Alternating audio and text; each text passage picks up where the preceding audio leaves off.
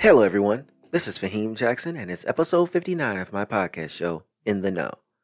This is a short form podcast show which is aimed at putting people in the know with a variety of topics using my experiences and viewpoints in life to put people in the know.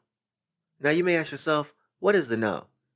Is using my understanding of these experiences to make your life a lot easier. The following is an intro speech into the topic of today, and that introduction speech is regarding us being better than our letter grade in school. In school, I was the student who had a B average. And to be honest, I never thought of myself as being someone who was relegated to the grade I received in school. Now, my mother always wanted my sisters and myself to maintain our grades, so there was anxiety there consistently. But for me, it never was important as some people make it out to be. But there are people who turn in into something major.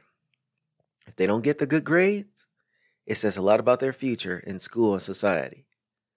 Now that I am an adult, I've realized that the idea of you and not getting good grades are such a small overall connection to your success in life.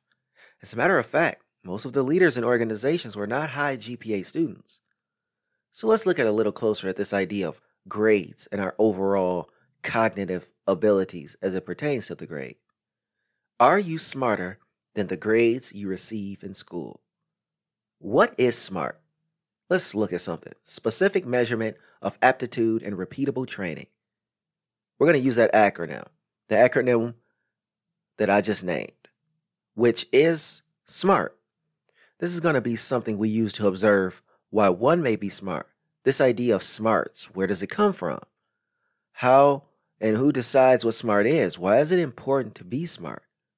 Well, let's first look at the definition of what smart is. This is someone who is sharp, witty, a person who learns in a quick manner, a thicker, a thinker whose mental capabilities express a good level of intelligence. Now, why is this important in an education capacity? Well, it's because in schools, we have a way of ranking students. And how do you appropriately rank your students without separating the more intelligent students from the pack? Well, you have to use a variety of techniques in class. Let's look at courses as it pertains to SMART. When your students are in the course, you have to observe how well they perform overall. And then you take that course and combine it with the other courses that they take part in to come to an overall consensus about their smarts. You can't just look at one class because some kids are good in one class and not good in others. But then again, just because you're not a good student just because you're a student that is good in all classes don't mean you're overall bad or good. How does this decision take effect? Let's observe the educator for a moment. The educator. In the classes you take in school, you will have a school teacher or professor observing your work. They will be looking at how well you're able to handle the course material. And from here, they would derive who in the class is the smarter of the students.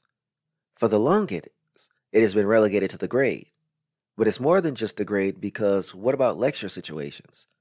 Some students are more conversational than others. So, since you're good in mathematics, you may not be good in English, yet you're still smart. And the literature students might be better here than science. We put more of the emphasis on math and science because these courses are more necessary in our world today. Now, how does the student see themselves through all of this? And that's where we come to the students. Well, when you're in the classroom, the students observing each other in the class, and the student students who have the best grades, they are being watched. The students in class that also will be volunteering will be seen as someone who is engaged enough in the course that even when they're wrong, they aren't afraid to do so and self correct. When it comes time to pick groups in class, these kids will be on a list that most will want to work with on projects. And if you're that lucky kid to be chosen by your peers, then guess what? It says a lot about how productive you are. Now, if you're not one of these kids, then you may feel a certain way, but that's just the facts of life. Let's look at GPA as it pertains to being smart. In school, the grade point average is combining all the grades and calculating on the basis of averaging these grades using the credits in addition to the letter grade. So for me, I was a B student, and that for the most part meant I could always find a group to work with in school. Was it always the best group? No, but I was above average, so I still was in the game. And being in the game is a good space to be when you want to be in the running for groups. In addition to this, also was a student who had no problem presenting in class. So that made me a valuable asset in the classroom. Let's look at comprehension. What makes you such a smart person is the ability to be able to hear the material and then bring it out in class to make it work for you. Because when you're able to easily understand the course material, you can do more than most students. Well, if you're not that student, how do you get to the point in life? For instance, with me, I became a better student as I got older. And the reason is because my mind started to wonder a lot more. I became more and more curious about the world around me. This will aid in the growth of the mind so that you are easily able to understand when you're learning something. This will contribute to your mental base. Let's look at your callback ability. Ever been watching a television show such as like Jeopardy, and then when the question is asked, you immediately answer and get it correct? This is because you have been reading and learning for years. Your base is lodged within your mind, and the people who are able to access the information are still unknown. But it is a base nonetheless. This is something that makes you a very smart person. What about the perspective that one possesses? When I watch television, especially in this climate, I have an ability to look at things from both sides of the coin. And this is something you would think that so many people possess this ability. Yet, we are not receptive to hearing information that goes against what we seek to believe to be true. The facts don't even matter as long as it continues to go against the belief system. Now, me on the other hand, in the face of facts, I'm not fighting against the truth. This type of thought process contributes significantly to someone being smart because you can look at the world with an objective eye from the mind of a species that looks at the world so subjectively. The ability to use. As you learn in life, not just in school, you have to understand how to use the information that you have in your mental base.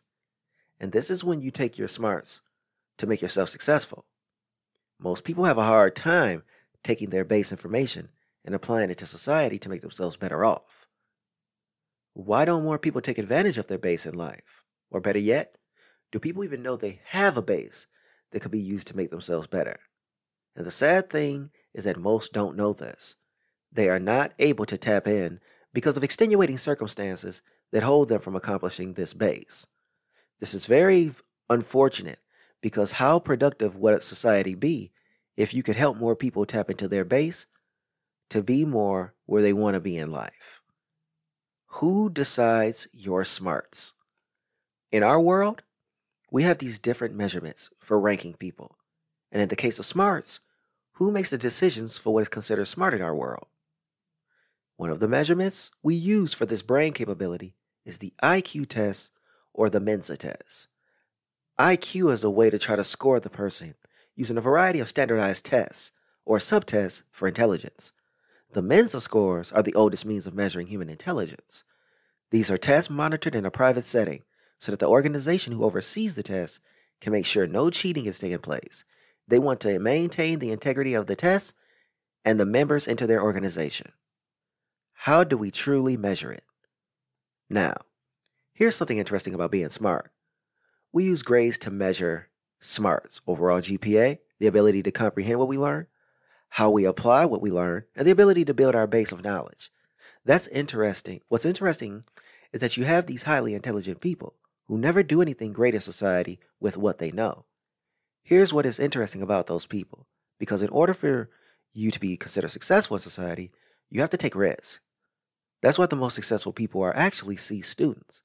They don't get the grade in school, but they approach life from fearlessness. To me, there is an inner genius that we don't discuss that lies within the person who doesn't get the grade in school.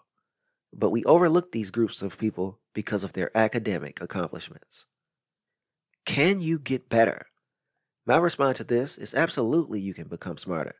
And the reason is that even if you are not good in school, you have the ability to make yourself better in life.